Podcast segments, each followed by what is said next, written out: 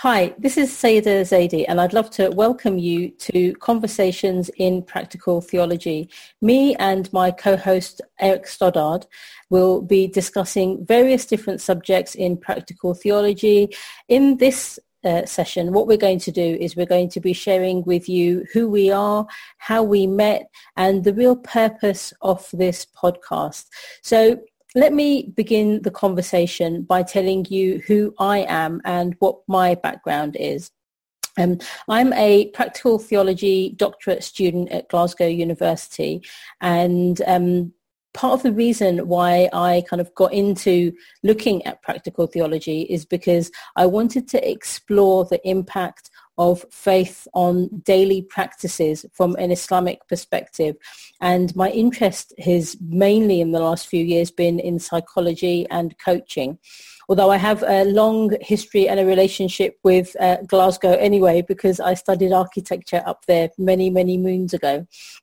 And Eric and I met at one of the practical theology conferences that takes place every year within the UK. So um, Eric, let me hand it over to you and you can just say a little bit about yourself. Yes, thanks. Um, I teach practical theology uh, at the University of St Andrews in Fife. Uh, I'm based in Edinburgh, however, uh, and I have a long involvement in the Christian tradition. Uh, I've been Presbyterian, I've been Baptist, I'm currently Anglo-Catholic, Scottish Episcopalian, and we'll unpack a little bit of what that means later on. Um, professionally, uh, I teach undergraduates, I teach postgraduates. Uh, my own PhD that I did about, oh, it's about 17 years ago now, uh, was a practical theology of hell and uh, that might be an interesting conversation for us to have at some point, but not as a starter.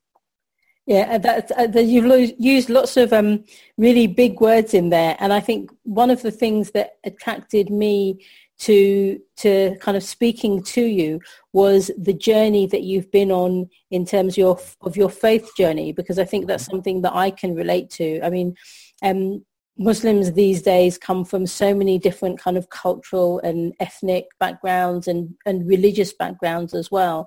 And for me, I think the journey of being secure in where you are in your faith is one that take it can take you an entire lifetime. But to find somebody who's so confident in who they are and able, is able to articulate it was good for me to see. And I think that's where I found the intellectual conversation quite interesting. That's interesting. You, you, you found me to be confident in where I am in my faith. That's uh, that that really that surprises me actually because I try, although I'm very committed to a Christian perspective, I'm actually try to hang loose a bit um, because I know that I used to believe very strongly as a quite conservative fundamentalist Baptist Christian in things that I no longer believe in and I have those blind spots that I didn't have before, but I do have now. And that's why I've sort of moved on my journey. So I'm very conscious that, you know, in 5, 10, 20, if I live long enough, 30 years, there may be things today about my theological stance that I'm going to think, how on earth did I believe that? Mm. So that's actually part of why I'm a practical theologian, because I think that mixture of certainty and uncertainty and being open to question and revision is not just a profession that I'm involved in, I get paid to do, but it's actually about my journey and, and who I am. Yeah, and I actually, it's, it's interesting you say that because I think um, if I look back at my own journey, you know, it, you know, in the 1970s of London, my family was probably the only brown family within the primary school that I went to, and um, even then, I insisted on wearing a headscarf, and so I was kind of, you know, quite, I suppose, quite funky for the time and quite unusual as well, and very confident in who I was. But then when I went to secondary school, I think because of the time, we um, weren't really, um, I suppose, able to access a huge amount of knowledge or religious knowledge and to really understand um, some of the the practices that we were doing. And so I took my headscarf off. And it was many years later that I then kind of came back to my faith and I understood what faith meant for me in terms of genuine practice because uh, you know I've never wanted to be somebody who prays for the sake of praying or does acts of worship for the sake of doing them you know I, I think as a as a muslim one of the things that i'm taught and I, I believe in 100% is that there is no compulsion in religion. And so when you do an act of, of worship or a, a, practice that you believe is worship, you do it for yourself and for God in whatever form you believe God is. But it's making sure that you have that conscious awareness. And I think that journey is something that I will always continue to be on because when I, it's interesting just picking up what you've said about the confidence in faith. I think today, right now, one can feel, or I can feel confident in who I am and how I'm practicing. But as you say, as knowledge increases, and by that I don't mean tech, just technical knowledge. I mm-hmm. also mean like the experience of your of your worship and your practice as all of that expands then I think you improve your relationship with God. And as a result of that, actually you improve your relationship with yourself. And I think that that then just becomes this never-ending spiral where you just become, or one becomes more confident in who they are and how they're able to express themselves. And certainly for me, in this interesting world that we live in, given, especially given some of the traveling that I've done, I've become much more aware of how people perceive me. And, you know, maybe 10, 20 years ago, I would allow that to affect me more.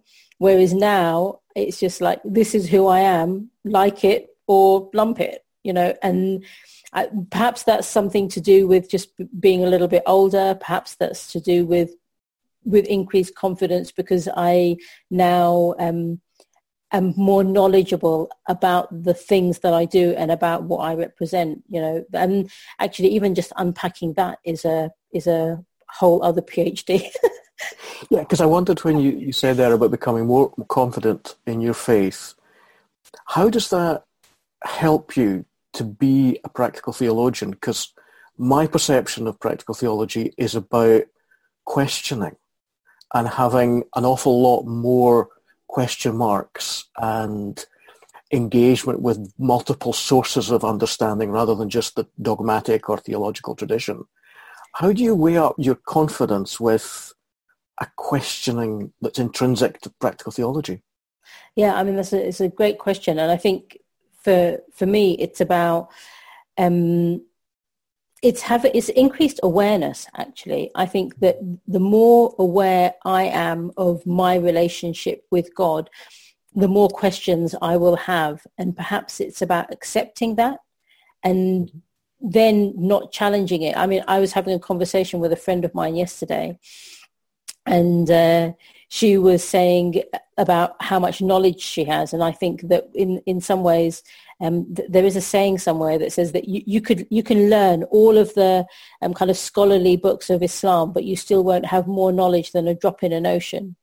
And in some ways, the more aware I become of my practice and the more um, I study the the experience and and what practical theology means in terms of how I'm living and how other people of, of all religions live and experience their lives actually we're going to end up with more questions, but we'll also end up with more knowledge. And that's not necessarily a problem if it, if what it does is it enables us to have more understanding of the other.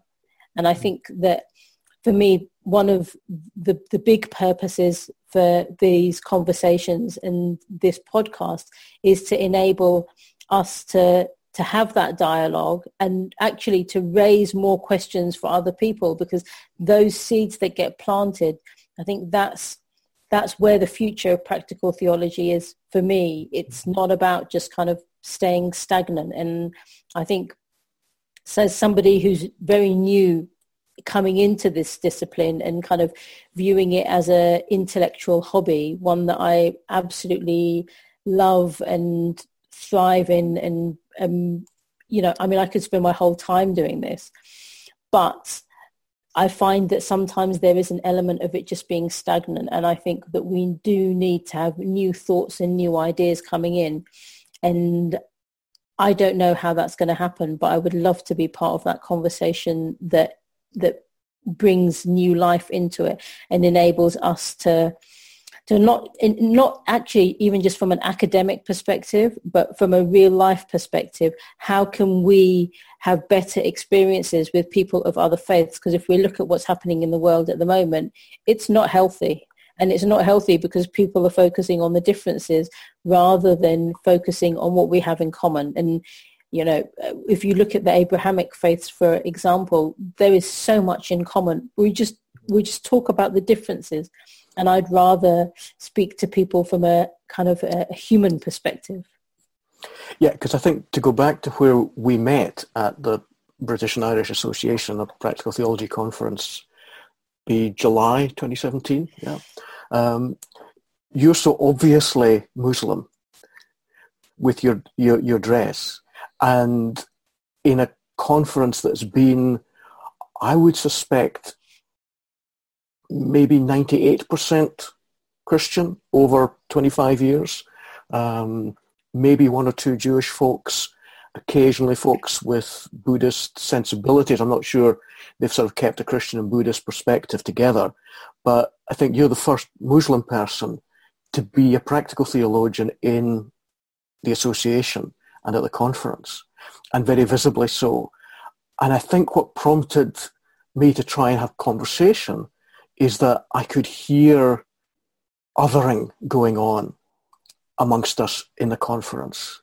Mm. how are we going to handle having someone who's other than Christian in our conference?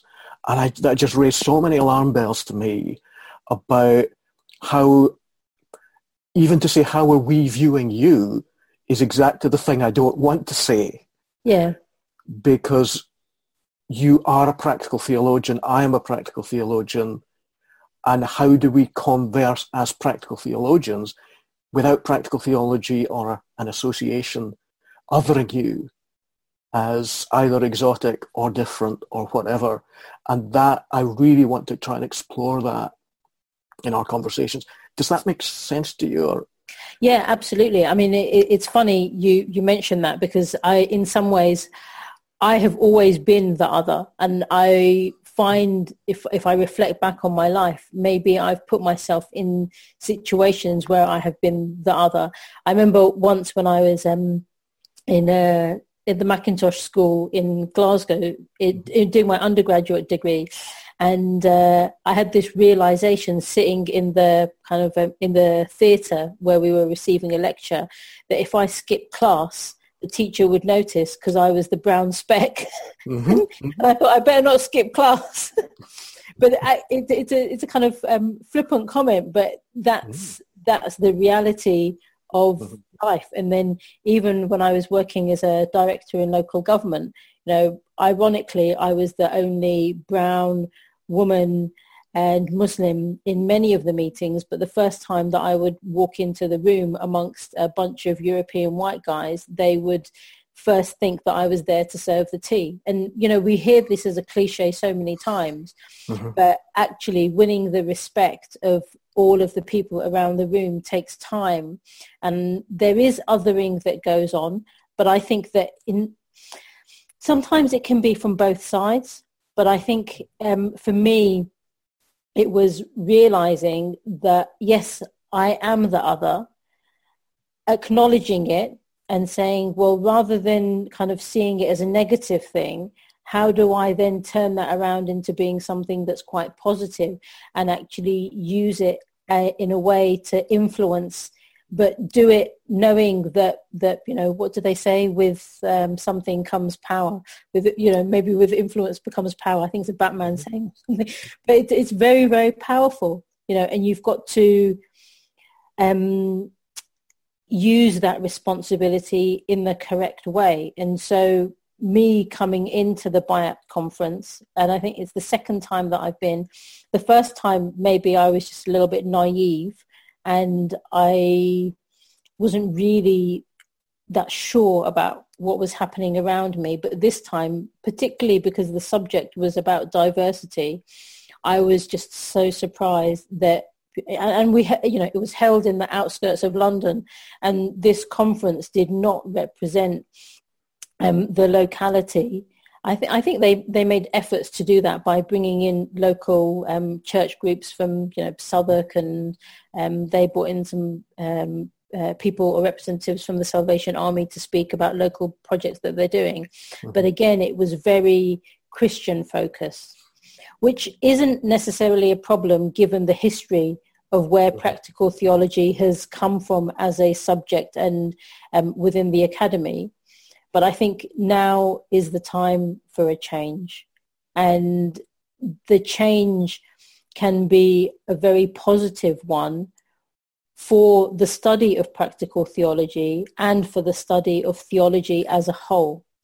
And there will be a, a, time where, you know, people like me will have to pick up the mantle and just kind of like run with it and accept whatever happens. But then again, you know, it, maybe in some ways I'm quite uh, lucky to be in this position because this is important for me, but it's not my entire career. Mm-hmm. And, and it's funny that I'm saying that because in 10 years time it could become that and I'm open to it. But right now, because I'm seeing it as a study that I'm enjoying and not as a career, perhaps it means that I won't be as strategic or allow others to use me as a pawn to make those moves, if that makes sense. Because th- that happens in the real world, you know. Yeah, and, and I think what you're saying about this, this is reality.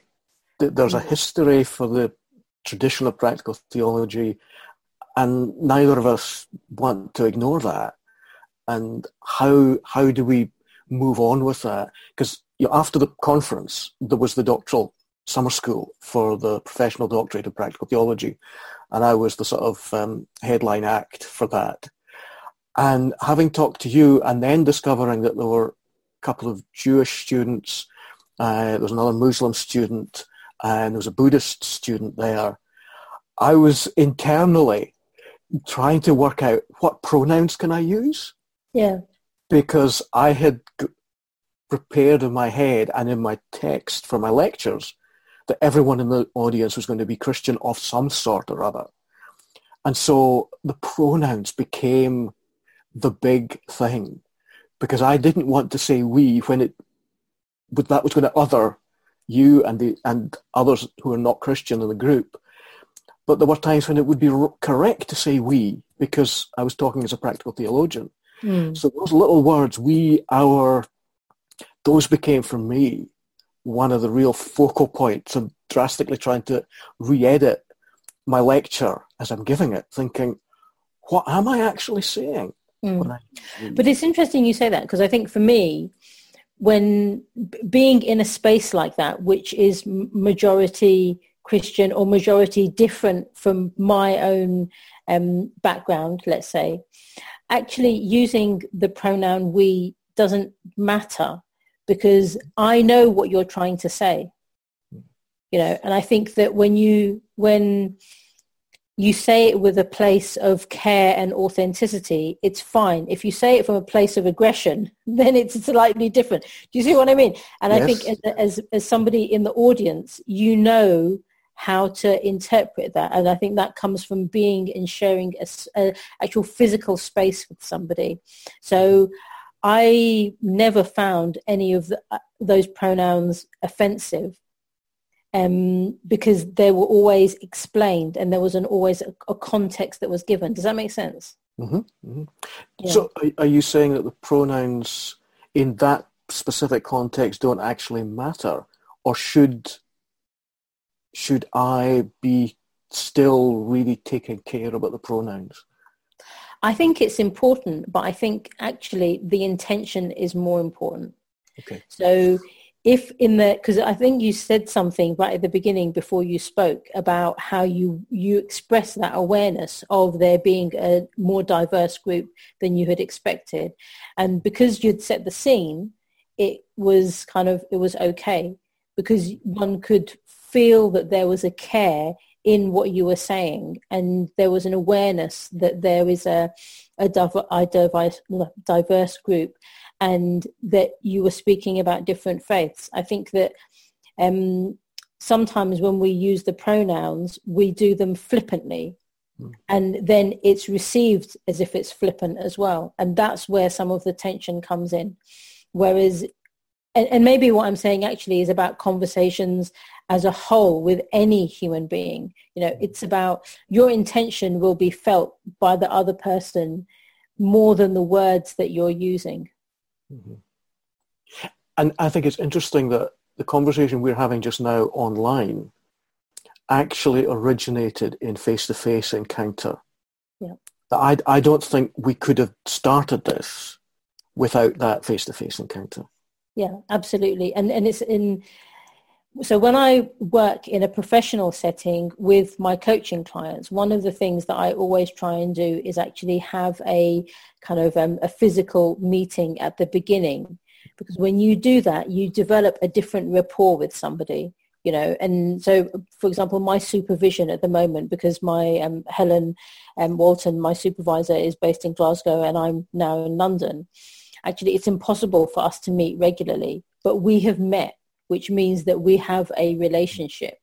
And I think sometimes it's it's great having online, it's great being able to learn electronically, but there is always going to be a physical interaction that is missing unless you have met. And one um, one meeting, I think, is enough. You you can get. I, I'm a firm believer. I don't know um, what there is in in terms of uh, I suppose scholarly works about this from a faith perspective, but I'm a firm believer in kind of like knowing what somebody is like in terms of their aura or their soul and just meeting them and just seeing because um, a couple of times I've um, met somebody and had a very strong or felt a very strong connection with them and then it takes me back to um, uh, a hadith or a, a saying of the, um, the prophet muhammad um, peace and blessings upon him where he said that there were, it is possible that our souls may have just touched um, before we came to this world and we don't know okay. you know yeah. so you know, and and I love that idea of just have being able to bump into somebody somewhere, you know, in in another world before we are here, and then you meet that person, feel a connection, and then that's it, and you never see them again. But you know that that few minutes of something has had an enormous amount of meaning to you and to that person, and things like that, you know, that's the kind of stuff I think I'm, I find fascinating about practical theology because this isn't something that may necessarily be written in a scholarly text. But as I explain it, mm-hmm. I know that there are, you, you know, you may relate to it. People in the listening will be able to relate to it on some level, but that experience will never be um, researched or um, investigated outside of practical theology. And I think that's that's right because it it becomes so important to not just how we do practical theology, but or the or to put it another way, it's not just about the content of practical theology; it's about how we actually do it. Absolutely. And Levinas talks about the importance of the face, his whole philosophy of the face, and we're called out to think well of the other because we encounter their face. And that's maybe another way of saying something similar to, you know, the souls possibly having bumped into each other before, mm. that the human face encounters and we're called out from that encounter. And then we've got to decide what we're going to do with it. And I think practical theology helps us to work out, well, what are we going to do about it? At a yeah. very practical, experiential, engaging with the implications of that and the practices of mm. being face to face. But it's, it's interesting because as you're saying this, I'm thinking, you know, what are the areas where practical theology is avoiding research? And I think right now, given the situation in the world, you know, I would expect um, us as practical theologians to be looking at, at why are these issues taking place? You know, why uh, is there so much tension between people of faith and no faith, and then you know the major world faith groups as well? Why? How have we allowed this to happen? Because you know we have sufficient resources, we have the intelligence and the technical um, ability to be able to make sure that a lot of the the problems that now exist don't, but they still do, and if anything, there's fuel being poured on them all the time. And I would love practical theology to be part of the solution rather than just sitting on the sidelines. And I, I'm talking about myself as well, you know. So yeah, I entirely agree because because part of the roots of practical theology are in that learning cycle that is not dependent on any particular faith perspective. And if we start with human encounter and experience, and then use our different resources to reflect on it, then come to our theological, religious, faith traditions, and then try and synthesize that and come up with enhanced practice, that's, that's a gift to ourselves, it's a gift to other people. And I'm never sure that practical theology has actually realized just what a wonderful gift that is to, because it's been so focused on sort of pastoral individual encounters yeah, colleagues have done fantastic stuff more widely, but we've never really, I don't think, seriously grappled with questions of religious conflict, whether within our faith traditions or between our faith traditions. Mm. And I think that learning cycle is well placed mm. to enable us to do that. Mm.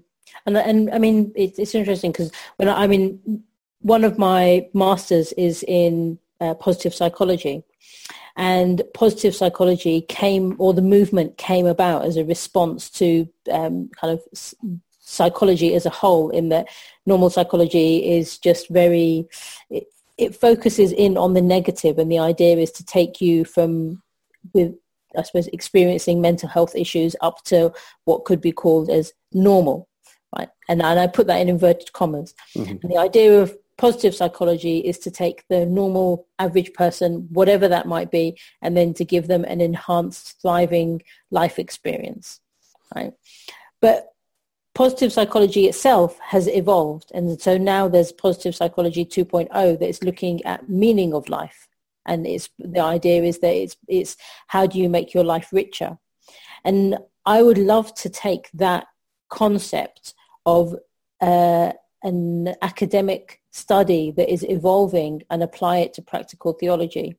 So practical theology has existed for, you know, there's various debates, but it's, you know, 50 years plus. Uh-huh. Maybe now is the time to start um, redefining it. And I, that was actually one of the, the conversations that I explored with a number of people at BIAPT and saying, well, how do we then have a practical theology 2.0 that is manageable and maybe it's something where the different kind of Abrahamic faiths are ex- explored as opposed to um, a practical theology that is purely from a, a, Christian tradition. And then we bring in other faiths as well. And I think that as the world of practical theology expands, then there is no doubt that these issues of why is there conflict, you know, even, you know, how does, does business relate to religion and all of these other, that will all come in because the, um, the experience of the uh, academics and the scholars within practical theology will be very different from, dare I say, the kind of white middle class male tradition that practical theology has come from, even though now it's, it, it is very different in that, you know, even within the Christian faith, there's a lot of denominations that are involved and it's very, very diverse. And I can see that. And there's a lot of women that are involved and it's fantastic. But we maybe now need to take it up to the next level. And I, and I think the, the challenge there actually isn't just from practical theology. It's also from people wanting to engage in. I've fallen into this by accident, hmm. you know, and I'm so happy that I did. But we need people to deliberately make a decision to become involved. Mm-hmm. And I think our conversations as they unfold over these uh, podcasts, I would see what we're trying to do is to model that and just see where it goes. Because uh, the sorts of topics we're going to talk about, maybe political awareness in practical theology, religious conversion, those types of things for later um, broadcasts. If we can model what that means and hear from others and maybe just get the ball rolling just a little bit faster. Um, yeah, absolutely. People are already trying to do this, um, but maybe this can just be a little initiative to to push those discussions on on a bit. Yeah, absolutely. And I think it's I think it's wonderful that that we've come together to do this because when we look at the kind of different ideas that we wanted to explore individually and together, I think it you know there is a real space for this from a practical theology perspective, but also from a kind of like wider um, world perspective. You know, we're saying that we're going to be looking at well-being, um, issues of theology in the workplace, uh, leadership, um, food. You know, we, we have uh, Christmas and coming up and winter. We're going to be looking at the the role of um, business and commercialization of religion as well, um, social media. Um, uh, there's so many different um, subjects that we want to cover as well. Human rights, um, uh, feminism, um, what, there's peace and violence in society. And, you know, I just find the things that we want to explore are going to be absolutely fascinating, but also they require other people to engage with us in order for the conversation to be much richer and deeper and impactful. So I'm hoping that's going to happen as well. So do I. Mm. Well, I'm very, very excited. And um, I hope that this has given a, a, good little introduction and a flavour of the kind of conversations that we're going to be having in the future. Um, if you would like to follow the podcast, please do make sure that you subscribe and uh, we would love to hear from you about your thoughts on subjects that we should be covering on anything that we've said. And if you are a practical theologian and you have a particular interest in these conversations, do let us know as well. So um, with that, I'm going to say thank you so much for listening in and for watching and hopefully we will see you on another podcast very, very soon. So this is Sayeda Zaidi saying goodbye. This is Eric Stoddart. Thanks for listening.